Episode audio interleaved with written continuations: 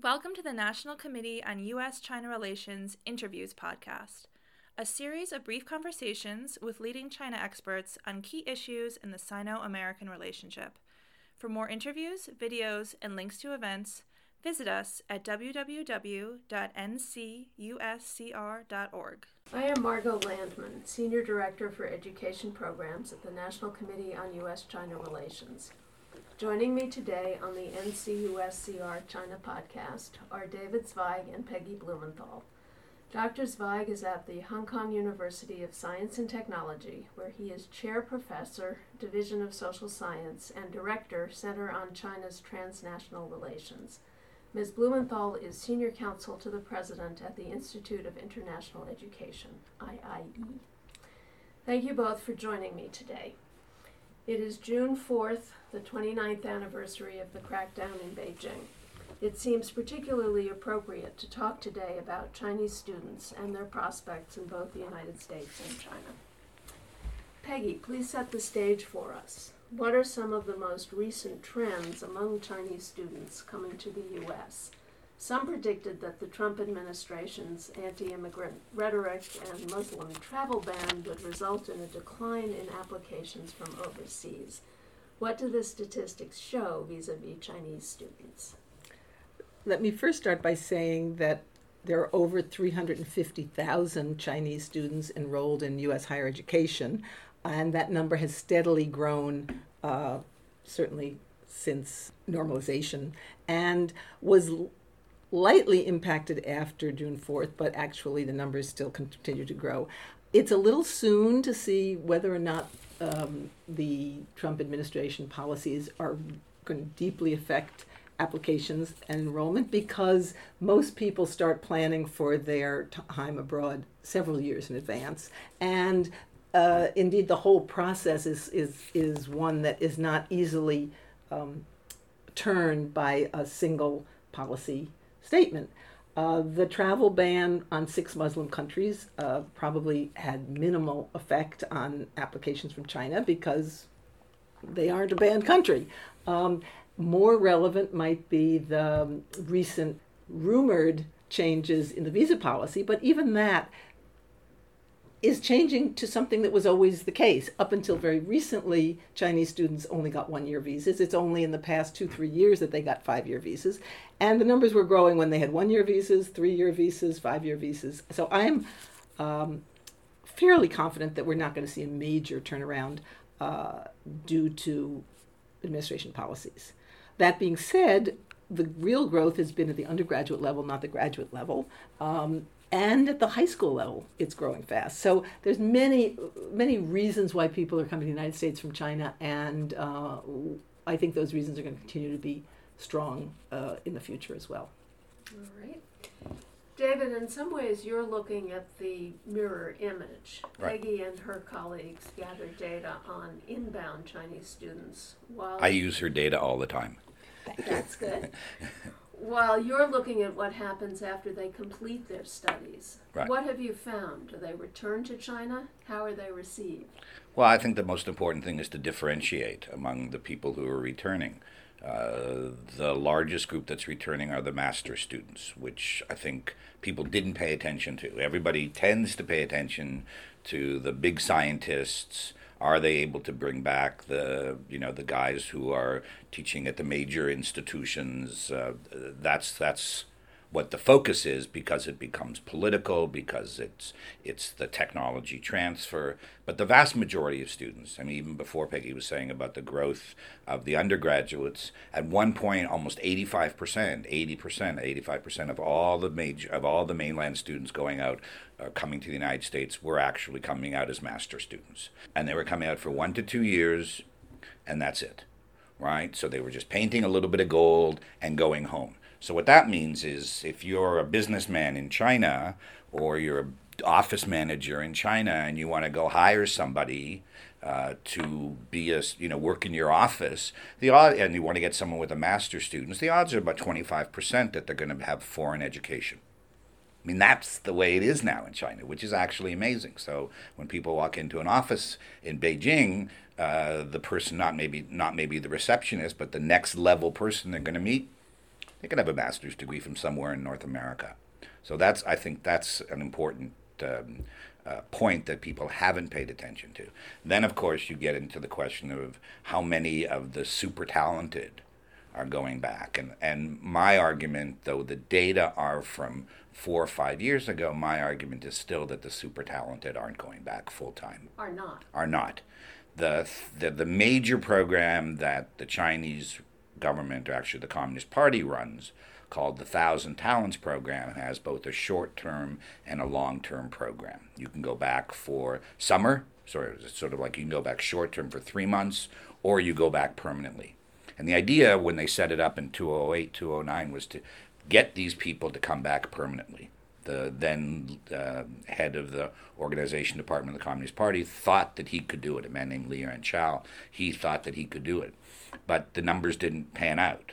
And so they quickly introduced a summer program, basically a shorter term program, and that the very ta- many of the many of the very talented or some of the very talented are willing to participate. So there's still the technology transfer going on. These people are still spending a summer. There could be joint training of PhDs. There could be joint laboratories, but the there's still an insecurity and an uncertainty among and I would say among the very talented, and and there's polit- politics within the the institutions that they go back to, which I will talk about this afternoon. So people want to follow up and see the the slide presentation, the discussion we're going to have. Um, I, I can show that you know the, the institutional context, who's running the show. Uh, even if you're a good scholar, do you control your, all your money? Can you hire people on your own without bureaucratic interference? I think that's still a problem. So that's stopping, I think, people who are well ensconced in North America or Australia or Europe holding a really good position to give up that job permanently. And do most of the super talented, whatever term you used, the best of the best, Yeah, the best. get foreign citizenship someplace? Well, I think a lot of them would be if they. I think a lot of them would have foreign citizenship, uh, which is one of the reasons why the people who want to encourage returnees have been pushing for a either a dual citizenship policy, which the Chinese government uh, has refused to accept, or some kind of really permanent long-term green card status. And now they've established a new bureau uh, of immigration, which will help handle a lot of this. So there's a real recognition that the very talented have foreign citizenship, and you have to be able to create some kind of structure where they feel comfortable coming back. Mm-hmm. I don't know if either or both of you have seen an article in today's Washington Post, the headline of which is China increasingly challenges American dominance of science.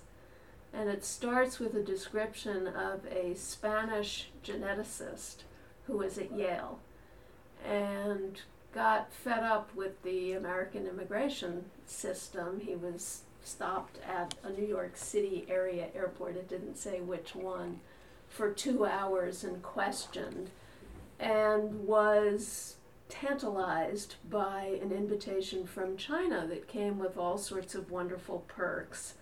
Big signing bonus, guaranteed research funding, ample tech staff, the chance to build a genetics research center from scratch.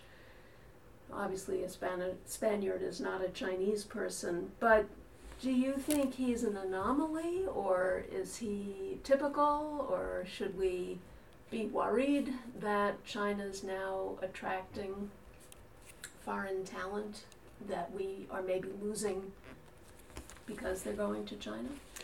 Uh, I, uh, just to start, um, I would say we should be worried about foreign talent not coming to the United States for a number of reasons, but the first competitors and the strongest competitors will be Canada, will be uh, Europe. Um, China has attracted several high, high ranking American uh, and Chinese American scholars who have gone. Some of them have stayed, some of them have returned to the US, finding that they were not as, um, the perks were not fully outweighed by some of the downside. Um, but I would yield to David Zweig, who will know this better. I, I gave a talk in um, 20, 2012 to this man Li Yuanchao, who was the head of the Communist Party's or you know program for bringing talent back, and there were six of us, four, four, four Chinese, all domestic, and two foreigners. And the guy sitting beside me was a Nobel Prize winner in in, in the genome. you know, and he's Chinese? no Oh, a Westerner Yeah. with a ponytail, Right. and and and he he runs a company in Shenzhen. So so that's been going on.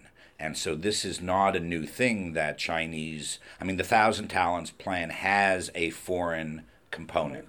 Um, and I've seen um, a, um, a meeting between Li Yuanchao and Wang Yang, right, who's now the member of the Standing Committee of the Politburo, uh, in in uh, either Guangzhou or in Shenzhen, where they were surrounded by foreign uh, thousand talent people, uh, people who would, you know, maybe a Pole, someone from Poland who had done very well, uh, really good scientist, and someone had offered him a post in China, similar to the kind of position that you've been describing.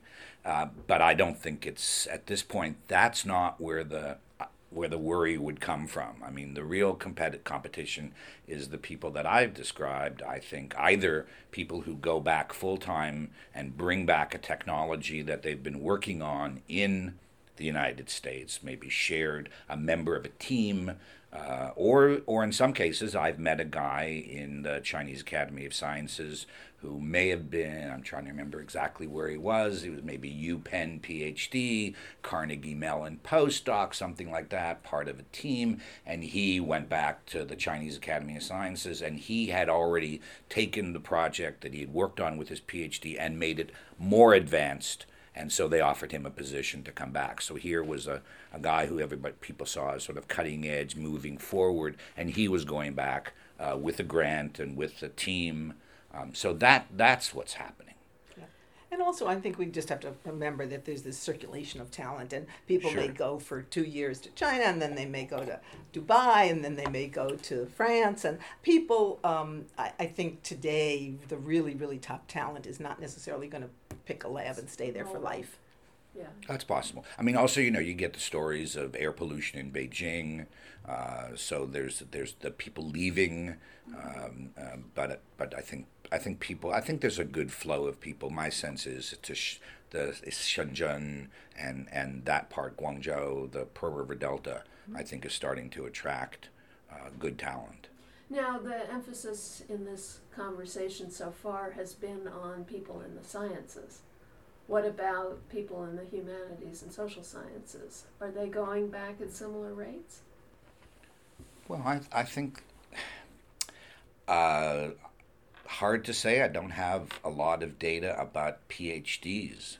You know, people going back as professors. I mean, there's serious recruitment going on at at uh, schools like um, uh, People's University, Renmin University, Beida, Tsinghua, still trying to. But I I think that for the social scientists unless you're doing something like Chinese foreign policy or international relations, I think the environment is just not as comfortable and not as warming uh, as it has been.